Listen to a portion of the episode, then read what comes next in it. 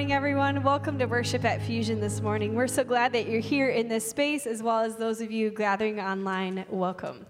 At this time, we invite you to stand up and greet one another with the peace of Christ.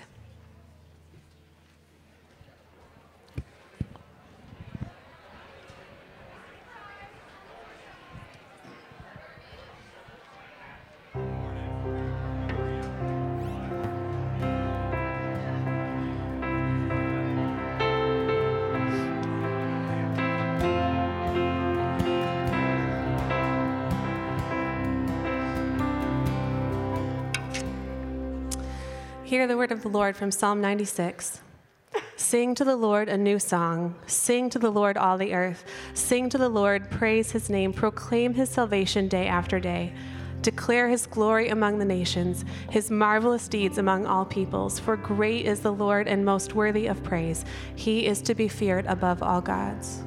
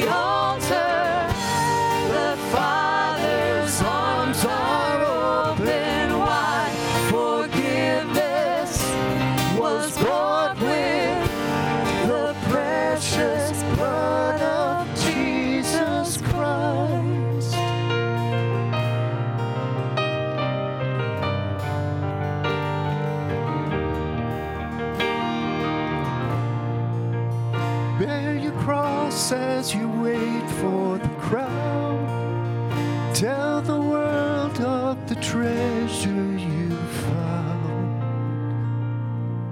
Amen. Please be seated. Well, good morning, Fusion family. Good morning. Good morning. Hey, uh, we got a special treat this morning. Uh, I am going to invite the Yoders forward. Uh, and as they come forward, many of you know uh, Zach and Christy Yoder and their kids. Um, Christy grew up in this church, but we got a lot of new faces, and so many of you don't know them. And uh, they are headed, they are missionaries that we have sent out. Uh, they do work with Wycliffe Bible translators in Nigeria. And, uh, and, and you guys are heading back next Sunday. And so this is their last Sunday with us, and so we want to be able to send them off in prayer. And I think they're gonna they're gonna pray and bless us in return. Um, but uh, just a maybe just some words of introduction for maybe those, and, and of course you've been here for a couple months. And so you guys have been in classes with our kids, and it's been wonderful. But, but maybe just feel, share a few words, Christy, uh, about your family, maybe introductions, and then uh, and then your work as well in Nigeria. All right. Well, let me let me let my girls tell you their names because she's eager to hold the microphone. What's your name? Lydia, How old are you? five. What's your name? Olivia, How old are you? Three. Three. What's your name? Acacia, How old are you? three. Uh-huh. Mariama, seven. And I'm Zach. 40. Oh, All right. hey, there we go. Oh, sorry. that one Actually, coming that's up, not too. even true. He's 39. I'm 40. Okay. Sorry, honey. Um, so, yes. So, um, we are working in Nigeria. And Zach is the director of our organization. We have uh, just over 100 um, staff members who are serving 30 to 50 language communities around Nigeria, representing thousands of people. And so um, when you're praying for us, we're hoping to expand to 60 to 40 more languages in the next three years. What did I say? Yeah, no, no, not 60. Six to 40 languages in the next three years. And we're praying for capacity. We're praying for God to bring people. We have um, 23 Nigerian missionaries currently. I'll actually be sharing on the radio on the 9th in the morning about our Nigerian missionaries on Moody Radio 89.3. Um, if you want to hear more about our Nigerian missionaries and what's going on in Nigeria, because everything you hear is bad. Well, it's not. Things are wonderful, beautiful things are happening. Um, a small example of like a very small part of what's going on. Um, I have kids that come to my house, about 12 of them every day for tutoring and things like that after school. And one of them kept telling me before we came, Auntie, don't forget, Kaka is telling me to give you the Bible in her language before you go. Auntie, don't forget. Every morning she would tell me this. And so I finally, I gave it to her and I saw her Kaka walking, um, her grandmother, going to, uh, to pick wood one day. And I said, Kaka, what are you doing with the Bible, um, with, the, with that, that small memory card? And because I'd given her a radio to play it, I said, Who's listening to it? She goes, uh-uh. I have them listening to it in the place where I walk. What's amazing about that is that where she works, she, she makes locally brewed alcohol. And so she has people sitting around in a little um, cement block structure, drinking out of gourd bowls, listening to the Bible in their language. And I said, Are they understanding? And she said, Ah, Yes, now they all understand. and so I well, praise God. And so, um, and she was very eager to make sure that I didn't come to the United States without her having that tool to use in her drinking place. And so I just want to praise God for what He's doing. And um, that's, that language is Birom, but there are 500 languages in Nigeria. 500. 200 of them don't even have scripture yet started. It's the third most linguistically rich area, the biggest need in the, wor- in the world, the third biggest need in the world for Bible translation. And so, International, Wycliffe International is looking at, at Zach and be like, do more. And the people that are on the ground are looking at Zach and be like, eh, no more. And so, there's a lot going on, and we need your prayers for, our, for Zach, for our whole organization in Nigeria. So, we're with Wycliffe Bible Translators. There we go. Elections coming up that's always, you never know what's going to happen in elections in Africa, so we can pray for that. Um, I'm homeschooling my five girls. Yeah, sorry, split up homeschooling in my five girls. And then number four, um, just prayer for wisdom for my husband. So there we go. That's us. All right. Okay. Awesome. Yeah, let's praise God. Um, we are gonna we are gonna gather the troops here, or we can pray from a distance too. That's fine too. Um, but we are going to pray over them. And if, if you would like, if you feel comfortable, just to kind of extend a hand out uh, as we offer our blessing to them and over them. And, uh, and then I know Christy was say, saying that you guys have a little treat for us Yes. a prayer in return. So uh, I am going to I am going to pray. Okay. And uh, all right. Lord God, we thank you for your spirit that is at work. Uh, Lord, just, just listening to Christy share, Lord, the passion uh, that your spirit brings and gives. We thank you for the passion you've placed, their, their love for the Nigerian people, their love for your word, their, their, their desire to, to have every single person be able to hear from your word. Lord, we pray for the work. We pray for, for the languages that, that are yet to be translated. We pray for an election, Lord, coming up next month. We pray, God, for the work of, of being a mom and, and a dad and homeschooling these girls, Lord. We, we pray for your, your growth and your spirit to be at work. And Lord, we pray a, a special blessing over Zach as he leads an organization, Lord, to give wisdom and discernment. We pray for all these things as well as safe travel. And Lord, may we continue to feel uh, that brother and sisterhood with the Yoder family as they do work across an ocean. But Lord, we remain united in spirit. And we pray all this in the powerful, wonderful, loving name of Jesus Christ, who is our Lord and Savior. And God's people say in one voice, Amen. Amen. Did you need, you want a microphone? Yeah. There we go. We're, receive this. I'll let you decide if this is a treat or not, but we do want to pray back to you. Lord bless you and keep you. Make his face shine upon you. Be gracious to you. The Lord turn his face toward you and give you peace. Ubangiji, Ubangiji, abarka cheku. Fuska sata haska keku baku alheri ubangiji kia heku baku salama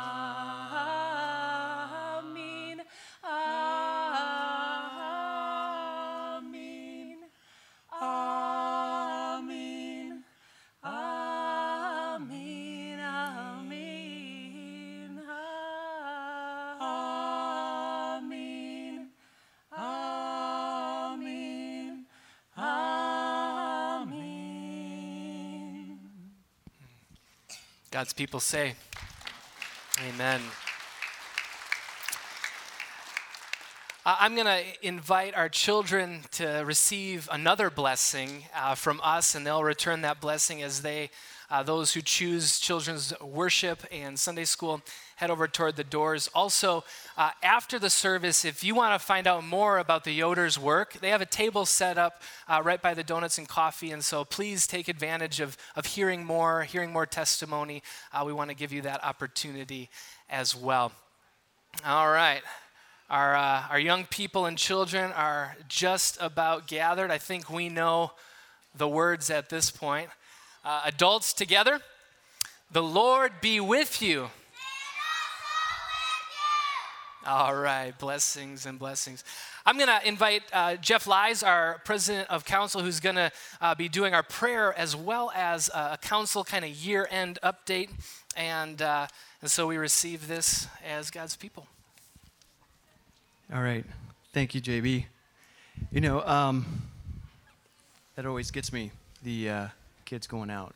You know, I'm Jeff Lies. I've been here for 30 years now at Harderwyk.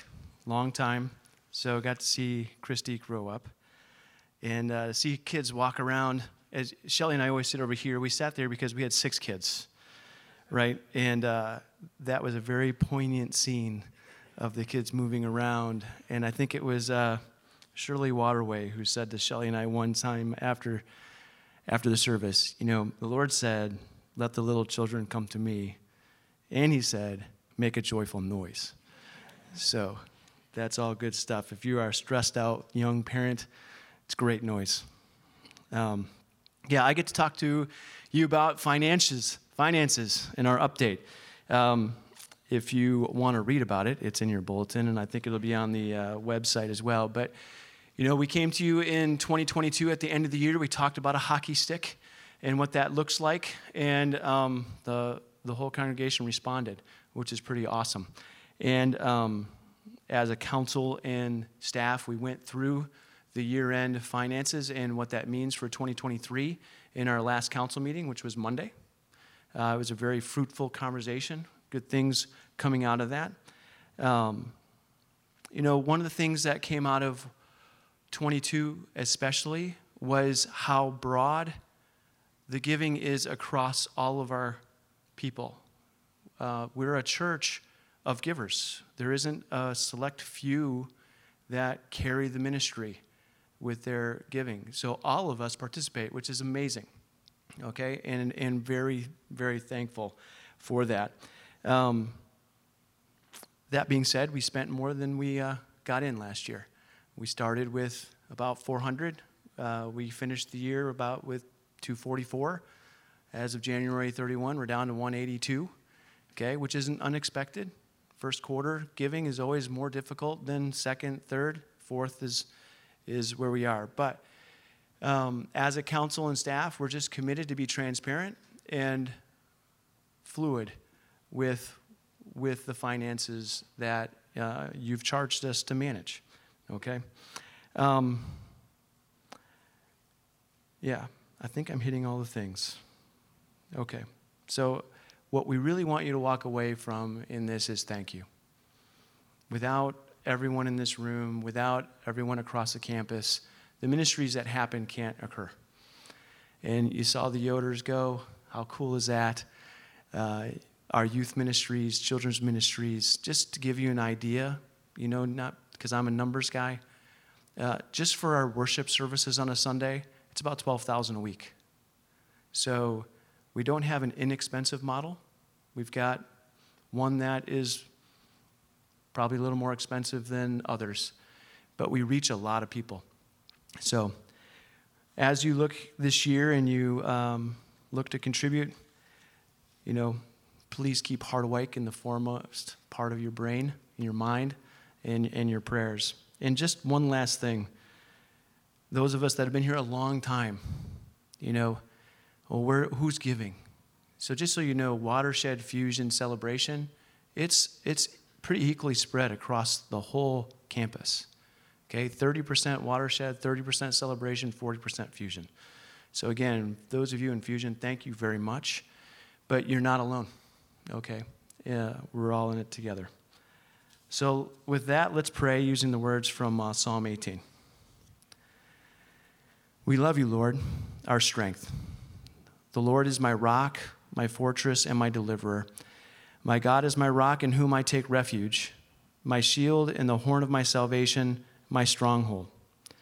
In my distress, I called to the Lord. I cried to my God for help. From his temple, he heard my voice. My cry came before him into his ears. He rescued me from my powerful enemy, from my foes who were too strong for me. For who is God besides the Lord? And who is the rock except our God? It is God who arms us with strength and keeps our way before him secure. Father, Son, and Holy Spirit, you are absolute in a very relative world, and we rely on you completely. We find refuge in your absolute leadership because you both protect and equip us. Lord, there are so many things that keep us from turning to you first yet we know there is no other rock but you. Thank you for hearing us as we reach our voices to you. You know, we're dealing with big things here, Lord. Be with those of us dealing with health issues or suffering the loss of a loved one or parenting our children. Turn our eyes toward you and arm us with your strength. Thank you for investing in Harderwyk Ministries. Equip us to be a people that reflect you both here on Sunday mornings as well as in our daily lives. In your name, amen. Thank you, Jeff. I don't know. Uh, I don't know if you saw my my son running around, but he filled out a couple of different name tags, and one of them he wrote Jeff. I don't know why. I don't know where he got that. So anyway, uh, thank you for for just being. You know, we we commit to being transparent, and those aren't always the easiest announcements to make. But I hope um, that you, that you heard not only the reality, but also the encouragement. I mean, to hear that, that, that there are a large number of people participating in worship in this way. Worship is, a, is an act of, uh, giving is an act of worship, and it's the one of the ways that, that we worship, we offer ourselves to God. Um, but thinking about all the different ministries that take place here, the spirit that's growing in this community. I don't know if you felt it last week as so many gathered for a potluck. And was that pork delicious? Amen. Yeah, man, that was really good. Um, but, but there, there, God is at work, and I hope you hear that uh, with the realities. And that's always a tough thing to kind of balance those two things. And so, thank you, Jeff. Also, uh, just a, maybe a word to parents. Some of you have been here a while. This is a tube of M&Ms. Okay, this is not a maraca or, a, or an egg shaker, uh, but the kids will be receiving a tube of M&Ms. Now, the, the Sunday school teachers will do their best to have the kids not open the M&Ms today we will do our best. Um, but this is for Feed My Starving Children. And so the idea here is the kids get a little treat, families get a little treat, and then we fill these tubes with uh, loose change. Uh, and each tube uh, represents about $14, which I think is 40 or 50 meals through Feed My Starving Children. The goal is to raise $2,000 toward a $9,000 goal through these M&M tubes. And uh, you know, when I first got here, I was just like, "Oh, sweet M&Ms," and then I ate these M&Ms, and I'm like, fourteen dollars. That's like the most expensive, you know, thing of M&Ms I've ever seen. But uh, it's for a good cause, and uh, and so I'm sure your kids will share all about it. So just wanted to give you a heads up as those come home with you today. But anyway, we're continuing uh, to journey through the grand narrative of Scripture. Uh, this morning, we're wrapping up a mini series, A Kingdom Torn. Next week, we'll kind of shift to a new mini series, uh, The Kingdom in Repair, A Kingdom in Repair. And so, as the people of God begin to return to Jerusalem, we'll start there next week. And if you remember, last week we remembered the fall of Judah, the destruction of Jerusalem, uh, the temple uh, in Jerusalem is destroyed and brought to the ground, and the people of God were then carried away into exile in the land of Babylon. And, and if you remember last week, we wrestled with the book of Lamentations and these brutal and, and raw prayers of honest lament found in the scriptures. Remember, it was the most devastating season in Israel's history you know, identity kind of lost, a season of great loss, a loss of home, a loss of loved ones, loss of identity, loss of understanding. It was absolutely devastating as well as really disorienting. It's, it's almost impossible for us to put our, ourselves in the shoes or sandals, if you will, of the Israelites at this time. But I began to imagine the people of God living now in Babylon you know, over a thousand miles away, this foreign land, and, and they're, they're just must be thinking, now what? Like, like everything we knew is gone. And now we're living in this strange foreign land, and, and they must be thinking, like, like, now what? Like, how do we move forward?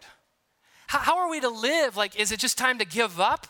And, and right here in the middle of our script, of the book of Jeremiah, right on cue, there's this letter that the prophet Jeremiah writes with instructions to the people living in exile in Babylon. And so this morning, what we're going to do is we're going to read from Jeremiah's letter. It's found in chapter 29. If you have your Bibles, feel free to open and follow along. Uh, but we're going to read this together as well as consider Daniel. The book of Daniel is written from, the, from Babylon as we have this faithful example of Daniel and a couple of his buddies, if you will, living faithfully during the time of exile.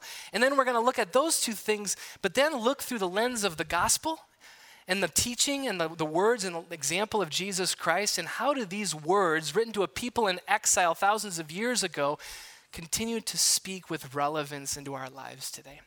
That's our plan, but to get there, we're going to begin by reading Jeremiah 29, verses 4 through 14. If you're willing, if you're able, I'd invite you to stand as we hear God speak to us this morning. Again, Jeremiah 29, we'll be starting at verse 4. Again, this is a letter written by Jeremiah, uh, speaking on behalf of God to the people of Israel living in exile. Verse 4 This is what the Lord Almighty, the God of Israel, says to all those I carried into exile from Jerusalem to Babylon Build houses and settle down. Plant gardens and eat what they produce. Marry and have sons and daughters. Find wives for your sons and give your daughters in marriage so that they too may have sons and daughters. Increase in number there, do not decrease. Also, seek the peace and prosperity of the city to which I have carried you into exile. Pray to the Lord for it, because if it prospers, you too will prosper. Yes, this is what the Lord Almighty, the God of Israel, says Do not let the prophets and diviners among you deceive you. Do not listen to the dreams you encourage them to have. They are prophesying lies to you in my name. I have not sent them, declares the Lord. This is what the Lord says. When 70 years are completed for Babylon, I will come to you and fulfill my gracious promises to bring you back to this place, referring to Jerusalem. For I know the plans I have for you, declares the Lord plans to prosper you and not to harm you, plans to give you hope and a future. Then you will call upon me and come and pray to me, and I will listen to you. You will seek me and find me when you seek me with all your heart. I will be found by you, declares the Lord, and I will bring you back from captivity. I will gather you from all the nations and places where I have banished you, declares the Lord, and will bring you back to the place from which I carried you into exile. This is the word of the Lord. Thanks be to God. You may be seated. Join me in order of prayer. Lord God, we thank you once again for your word. Lord, words that you spoke through the prophet Jeremiah to your people in exile. We pray by the power of your Spirit that, that these words, written in a particular time and place, by your Spirit would continue to speak truth, comfort, and hope to us living in this time, in this place. We pray all this in the powerful name of Jesus Christ, our Lord and Savior. Amen. Amen. Quick question Have you ever been in a situation, maybe season in life, where, where you just felt out of place? Ever been there? Just feel completely out of place. Um, admittedly, I, that hasn't happened much to me. I don't know about you, but, but typically, most times I'm in situations or spaces where, where I'm pretty comfortable. You know, I think we seek comfort and we kind of we kind of gravitate there, but most of the time I'm in a situation like churches or our kids' school or our neighborhood and and I feel pretty pretty comfortable. I don't feel much like an outsider. There have been some moments where I've been in a different country and experienced language barrier. Boy, that's a that's a huge challenge, certainly. Uh, but most of the time, I'm, I'm I'm in a place where I feel pretty comfortable, and I think I'm pretty adaptable to different environments and, and whatnot. But um, but back in 2009. The year was 2009, and I, and I visited a very strange place, a very strange land. Um, Cleveland, Ohio. Anyone, anyone been there? uh, and I just say that kind of tongue in cheek, uh, kind of fun. But, but it was 2009, and I had gone to Cleveland, Ohio uh, to watch my Green Bay Packers play the Cleveland Browns uh, in a football game. And uh, let me tell you, I definitely felt out of place. Uh, I don't know if you've been uh, to the Browns or maybe multiple stadiums, but you go a little early and you, you eat some food. It's called tailgating. You, you familiar? Uh, and how they have it set up at Cleveland Browns Stadium. Is it Paul Brown Stadium? Am I? Is that right? Okay. Um, you go. Did I get it right or did I not get it right? That's Cincinnati.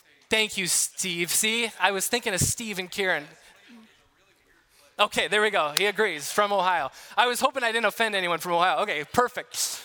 But anyway, you go there, and, and if you, when you get there, um, you, you, you find a parking spot, you start making your food or whatever, and everyone who got there before you has lined up closer to the stadium.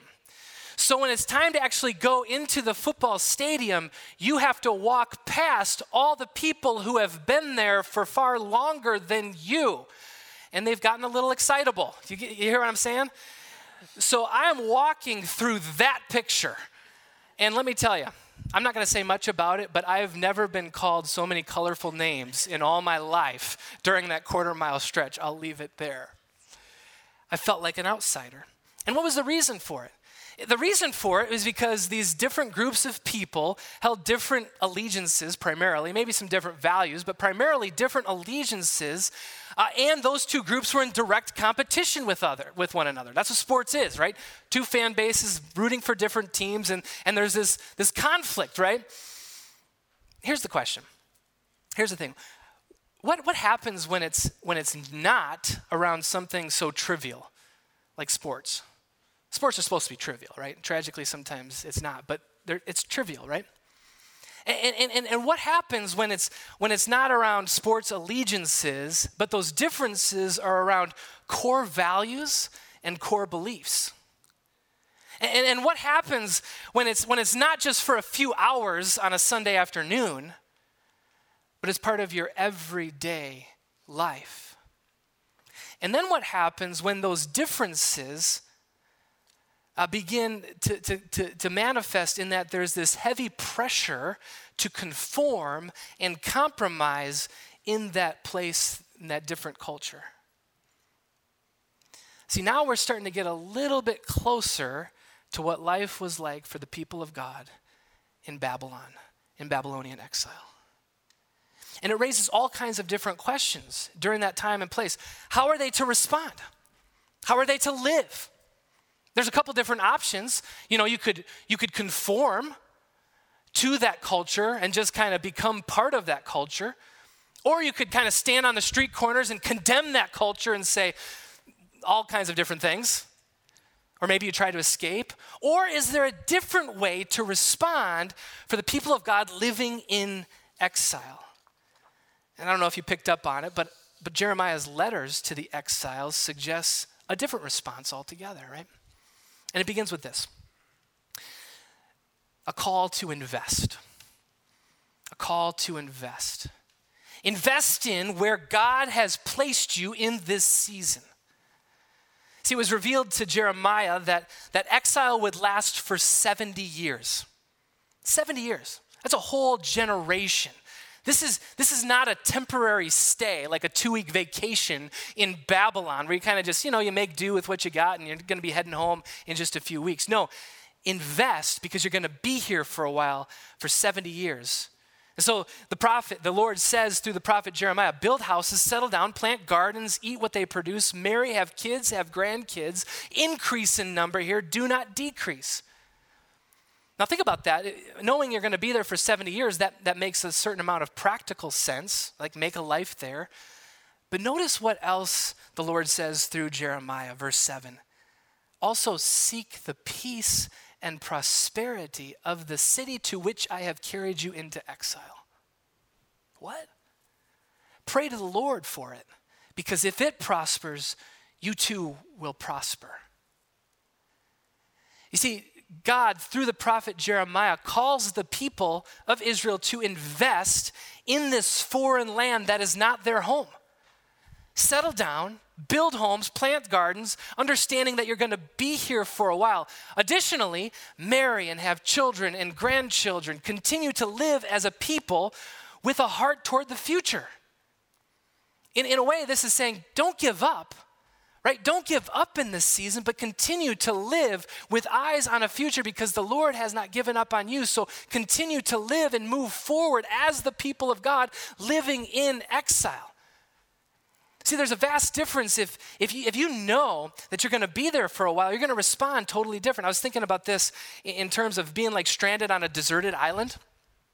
And if you know you're going to be on the island for, for, for, for a long, extended period of time, you're gonna, you're gonna set up shop like Swiss Family Robinson, right?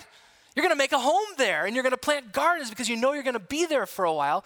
As opposed to if there's this hope that rescue might come, well, then, then you might take all your, re- your resources, set up signal fires, you know, set a fire to try to try to bring rescue. There's a difference, and they know they're going to be there for 70 years. So, so don't give up. Continue to live as a people. But the more radical instructions, I don't know about you, come in verse 7. Seek the peace and prosperity of the city. Pray to the Lord for it, because if it prospers, you too will prosper. Our prosperity, our peace is connected to the prosperity and peace of Babylon. Like, this is radical. Like, don't forget what we learned last week, right? This is Babylon. This is, this is the enemy. Right? This is, this is a nation that has taken everything from you. And so, for, for people who have been stripped of everything that they know and own, the, the, the, natural reaction would be to want your enemy absolutely obliterated and destroyed. Right? That's more, that's more the script for Hollywood movies, right? That the people of God, like Hollywood would totally script this differently. Like Hollywood would have the people of Israel like plan an assassination attempt on, on King Nebuchadnezzar, right? Or, or form a rebellion, stir up a disinformation campaign to cause chaos within the nation of Babylon. No, no. But that's not what God's calling to the people here pray for the prosperity of the city. The Lord commands the people to seek the peace and prosperity of the city. Now, both of those words in our English is actually just one uh, Hebrew word. It's the word shalom. And we've talked about this before, but shalom is, is way more than just peace or the absence of war or conflict. Shalom is completeness and fullness. Shalom is, is how God intended things to be in many ways. Shalom is what we pray for when we say, Your kingdom come, your will be done here on earth. We are praying for shalom. And God is commanding the people through the prophet uh, Jeremiah to pray for this for the city of Babylon. That's radical. Let's look at Daniel. Because what we see in the book of Daniel is Daniel lives faithfully into this vision during his life, told in the book of Daniel. Uh, let's look at the book of Daniel. The book of Daniel, if you've read the book of Daniel, it's kind of split up into two sections. The first part is, is largely narrative and stories. That's what we remember from Sunday school. The second part are these apocalyptic visions. And when you hear the word apocalyptic, the word literally just means unveiling, to be revealed, um, right? But there's all this imagery in there and, and prayers about the future. And anyway, what we're really going to be focusing on is the narrative. And in the narrative, we see glimpses of Daniel living faithfully uh, while in captivity in Babylon. And he begins to serve uh, high up in the king's court. In fact, uh, God positions Daniel in this place of influence. Um, right? But he does this through Daniel seeking uh, the best for the king and for Babylon. Like Daniel is a faithful uh, authority figure within the king's court, seeking shalom, she- seeking peace. Uh, Daniel does this through interpreting the dreams multiple times, dreams of the king, uh, offers warning to the king uh, Nebuchadnezzar, um, and, and, and actually, Nebuchadnezzar actually does repent to those warnings in uh, Daniel chapter 4, I believe. Anyway, Daniel offers wisdom, and his service earns him a high place in the royal courts. And there's some summaries kind of talking about how Daniel served faithfully in Daniel chapter 1 and Daniel chapter 6. Now, as we think about Daniel living this way, as we think about this radical call uh, to the people of God in exile, I don't know about you, but, but my mind begins to shift to our time and our place. Certainly, we have to recognize that we live in a, in a very different context than the people of Israel in captivity in Babylon. Uh, also, important to recognize that we, uh, po- after Jesus Christ, uh, have, are formed by and have the benefit of this revelation in Jesus Christ. But I think it's worth considering how these words might apply as, as many of us increasingly feel and sense what's been a, a, a reality all along that, that we live in a world that is not our home. And so, in, in, in light of Jesus Christ, in light of the gospel, it, it begs the question of us how are we to live in exile? Living in a world that is not our home, especially as our culture shifts and changes and Christianity loses its influence and even favor in the broader culture. I mean, there's some good things, maybe some bad things, both in that. But what I mean by that is that Christianity and religion in general, uh, many years ago, was seen as a net positive for society, right? You agree with that? And it's, it's slowly begun to shift from a net positive to kind of neutral, like, okay, well, just do whatever you want and just don't bother us.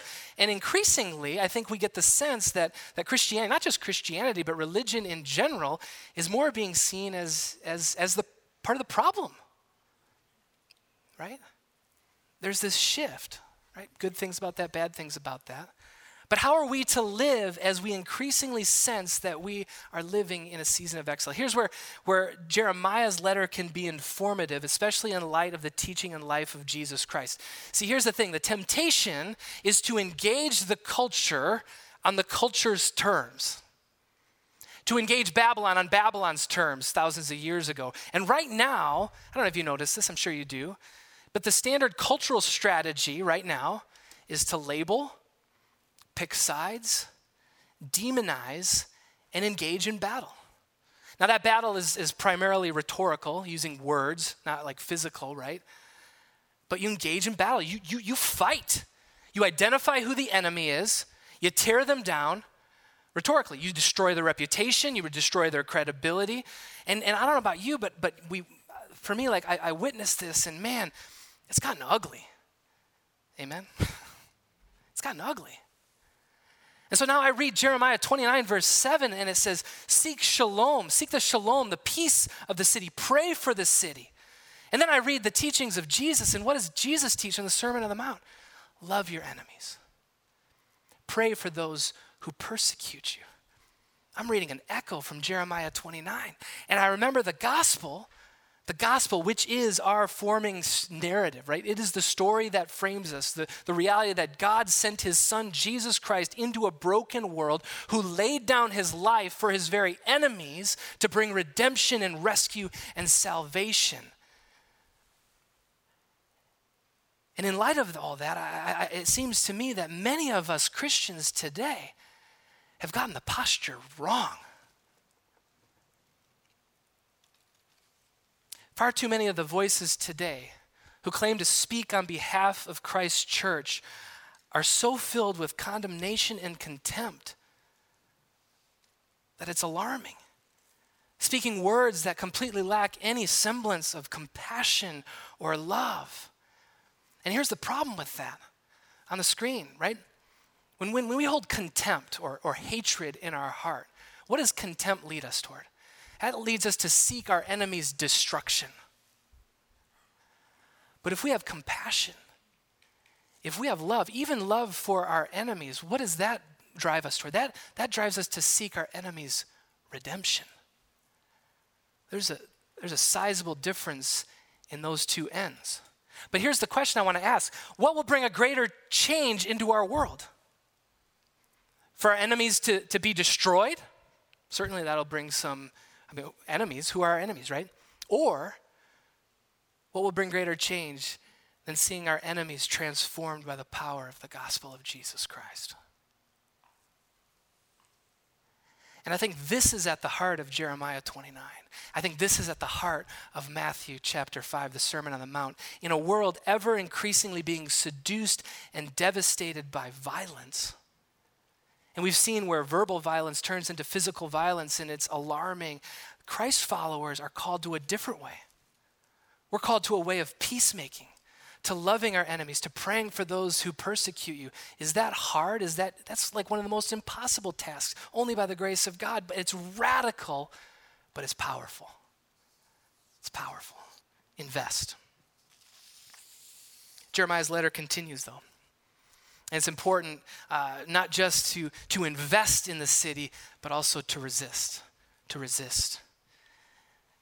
Resist the deceptive voices, the prophecies, the diviners in Babylon. Verses 8 and 9, prophet writes this The Lord speaks, Do not let the prophets and diviners among you deceive you. Do not listen to the dreams you encourage them to have. What a line that is. They're prophesying lies to you in my name. I have not sent them, declares the Lord. You see, in exile, the Lord says there's going to be a lot of deceptive voices when you live in a land that is not your home. But do not listen to them, says the prophet. Think about for the people of, of God living in exile uh, in Babylon. The people would, uh, would be surrounded by a variety of new challenges. They've been completely transplanted from life in Jerusalem to life in Babylon. And no longer, life in Jerusalem, think about this, where, where in Jerusalem, life centered and society was structured around their faith in Yahweh, in, in the, the God of Abraham, Isaac, and Jacob. In life in Jerusalem, the dominant architectural structure was the temple on the mountain. And so every day you had this, this physical reminder of God's presence among you. That's no longer the case. Every day in, in, in Jerusalem, life was guided. There was daily prayers that people participated in. There was, there was weekly Sabbath, and that was a whole cultural rhythm, right? And not only that, but there were these yearly festivals that framed life as God's people to remember what God has done in the past so that we can put our eyes toward the future. And so life in Jerusalem your days and your weeks and your years were all structured and centered around God. And now they've been transplanted out of Jerusalem and into Babylon, where now there's none of those things are present. Instead, Babylonian religion, Babylonian customs, Babylonian language and laws and rhythms will begin increasingly to frame life. And with all of those influences culturally, there's going to be plenty of voices coming their way, even some that sound appealing, right? Don't listen to them, the Lord says through Jeremiah because these are false voices. And those false voices lead to, point to, and stem from idolatry. Again, Daniel is a living example of living faithfully among these pressures and voices. Let's look at the, the example of Daniel, who refuses to lose his identity through idolatry. Daniel understood the importance of maintaining a distinct identity in exile. To become just like the Babylonians would mean to lose one's identity and distinction as God's chosen people. And, and right in Daniel 1, int- I don't know if this is interesting, but the first sermon I ever preached here at Fusion was on Daniel 1. I don't know, for what it's worth. Uh, so it's a little bit of review. But, um, but Daniel, in, in Daniel 1, uh, he, he gets raised up in the king's court uh, and, and he's offered food at the king's table. And he refuses and says, Give us vegetables and water. Now, is that some kind of fad diet plan? No, it's not. What Daniel is saying is he's gonna, he's gonna continue to follow kosher eating rules, right? To maintain his identity. Because this whole strategy, as Babylon brought Daniel in, it was to, to change his name for three years, to educate him in Babylon culture and religion. And he's saying, No, I'm gonna maintain my identity as one of God's people. We go to Daniel 3 and we have the, the account of Shadrach, Meshach, and Abednego who refused to worship an idol. Uh, and, and, and even there, uh, they're threatened with being thrown into a fiery furnace, and the response is powerful. They say, Our God can save us, paraphrasing here, but even if God doesn't rescue us, we are not going to worship other idols, right? It's this powerful example, and God delivers them uh, from the fiery furnace. Then, Daniel chapter 6, Daniel refuses to stop praying uh, to God. He prays to God three times a day, keeping, again, that identity marker, praying to God, his heart on the Lord, and he refuses to stop praying three times a day and instead pray to King Cyrus, he refuses. And what's the consequence? He gets thrown into a den of lions, right? And God saves him. Again, in the book of Daniel, we're given example after example of these faithful men who refuse to compromise, right? They refuse to fall for the deceitful voices of the empire because they understood the importance of maintaining their identity as a distinct people. Now, again, this gets me thinking about our time and our place in light of Jesus Christ and the gospel. Because in our modern secular context, I think it's safe to recognize that, that for most of us, the temptation is not to bow down before a golden image of, of the king or pray to a human ruler, right? There might be some obscure examples of that, but for most of us, that is not a temptation will also not likely face such severe punishment when we don't comply with cultural pressures, meaning like physical harm. Like if, we don't agree or if we don't, if, if we don't compromise, we're not being threatened to be thrown into a fiery furnace or a den of lions, right? But there are pressures, uh, different pressures that, that have a pull on our heart. So I think, I think one of the, the, the biggest temptations that we face as Christians in our time and place is, is not idolatry in the form of golden statues and images, but it's the idolatry of ideologies. As Jeremiah pointed out and warned of the lies and the deceptive voices in the land of exile, uh, and, and, and I think this is so profound, but he says much of those voices are the things that, that we encourage them to say, right? Don't, don't listen to the, the, the diviners who, who, and their dreams that you encourage them to have. Meaning, it's, it's easy for us to be seduced by the narratives and stories our world shares that frame how we see reality. And some of those stories and some of those ideologies certainly are, are political, but there's others that run much deeper in our DNA. We've talked about this one, but, but the God of self, is one that runs deep within the waters of our culture, that, that uplifts autonomy and the authority of the individual self. And, and, and we as Christians should be discerning and think critically about where those, those stories that we hear and those voices, because sometimes they align with what we believe, but oftentimes they diverge in pretty drastic ways from the story that ultimately shapes us, which is the gospel story. The, the, the, reality, again, that Jesus Christ entered into this world, he willingly gave of his life on behalf of those who were his enemies. And then he rose from the dead, conquering sin and death. And one day he's going to come again. This is our gospel story of grace that should be shaping us above anything else. Because if the church simply becomes another expression of a different story other than the gospel, what do I mean by that? If the, if the church simply becomes a puppet of the, the, the same narratives of, of whether it's political parties or other modern ideologies, secular, like expressive individualism, we've talked about that, or even religious identities that, that you got to work hard enough to earn your salvation, if we become a puppet of those other than the gospel, then we lose our distinctive story of God's grace and Jesus Christ. And if we lose the gospel, if we lose that story that shapes us, then we are losing our very selves. And what's the point? If we look like everyone else, what's the point? We need to remain distinct as the church of Jesus Christ. Because the church of Jesus Christ, by who she is, by who we're called to be, by this gospel story that shapes and forms us, we should look different than the world around us. In many ways, we should feel out of place in our culture. Kind of like a Packer fan in Cleveland, Ohio, right? Or a U of M fan in Columbus. Or as I've been told, a Packer fan in Holland, Michigan. I should be feeling out of place, maybe. I was told that. Or on a more serious note, as I've heard from some college students or professors, increasingly this is how they feel to be a Christ follower on a secular college campus in the academic world increasingly in, in certain segments of, of cities and in our world and feeling that difference in a tangible way. But Christ calls us to be distinct, not only in how we live, but in how we love.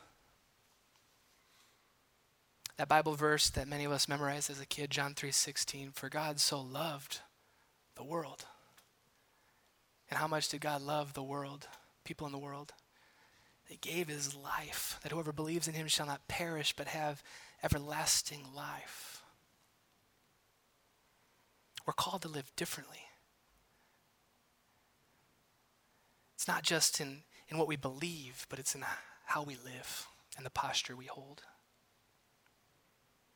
And here's the beautiful thing as we close Jeremiah offers this challenge to the people invest in the city, pray for the shalom of the city in which I've called you to live. And yet, don't listen to the deceptive voices. But he doesn't leave it there, right? The Lord doesn't leave it there through Jeremiah and say, hey, I know that's really challenging. I'm sure you'll sort that out. Good luck, right? It doesn't end that way. No, instead, the letter continues, and the Lord, through the prophet Jeremiah, speaks an incredible word, word of hope and strength a word of strength for today and great hope for the future on the screen. For I know the plans I have for you, declares the Lord's plans to prosper you and not to harm you, plans to give you hope and a future. Later on, I will bring you back from captivity. An incredible word of hope to the exiles for their, for their people. Notice this is a, a promise for the next generation most of the people receiving this letter aren't going to experience return from exile, but it is a, a, plan that is God's and it is good. So continue to persevere. And in the midst of it, a powerful word of strength, a reminder of God's power and presence, even in the land of exile. Because then you will call on me and come and pray to me, and I will listen to you. You will seek me and find me when you seek me with all your heart. I will be found by you, declares the Lord. You are in exile, but the Lord is saying to the people, I have not left you. I'm with you. And by the power of prayer, you have access to the living God. And as, as I see those two things, I don't know about you, but as a Christ follower, I hear the voice of Jesus Christ who in his death and resurrection made a way out of exile and life in Christ. That's a reality that will take place someday, but that's also a reality that we experience today. And that's the power and God's presence that, that by the power of the Holy Spirit, we, as those who've been saved by grace in Jesus Christ, we have access by the power of the Spirit through prayer to commune with Jesus Christ. That we can seek Jesus Christ and we will, he will be found by us, right? Hope and a future, power and presence today we have great hope as people living in a land that is not our home. Amen. Let's pray and ask God to continue to do that work in our lives. Lord, we thank you for your word. We thank you for how these words written thousands of years ago continue to speak truth into our lives today. We thank you for these, these places which, which so clearly foreshadow the coming of your Son, Jesus Christ. And, and Lord Jesus, we pray that you would form us, that you would shape us, that, that you would give us the strength we need to live differently.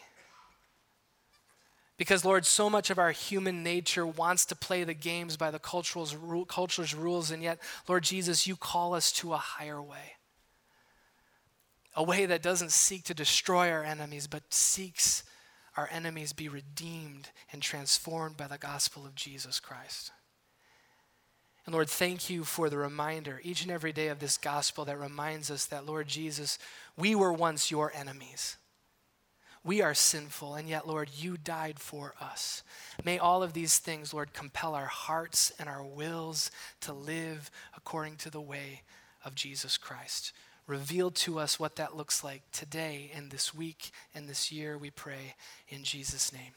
God's people say, Amen. Amen. I invite you stand and sing with us.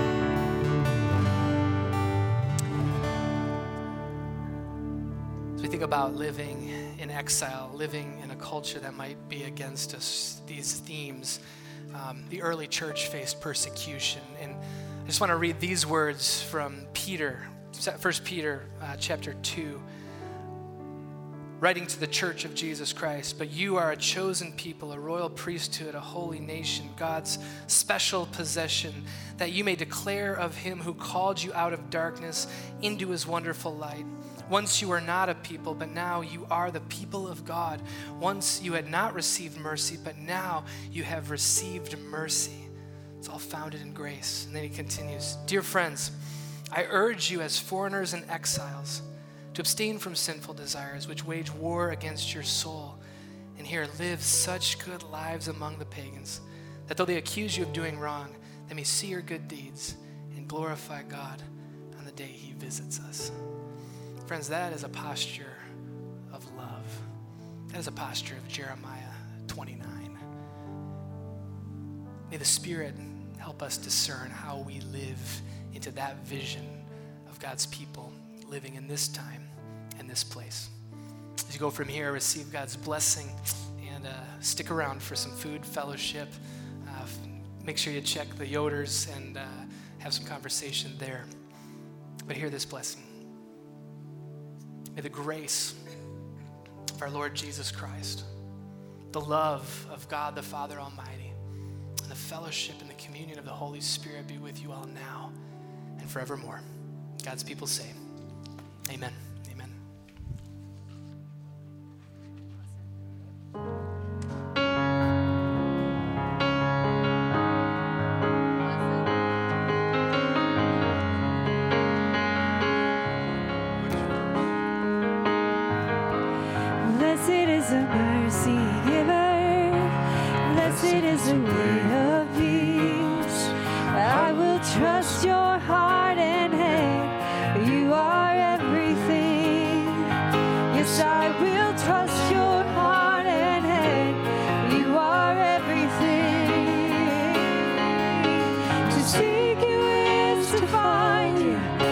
To know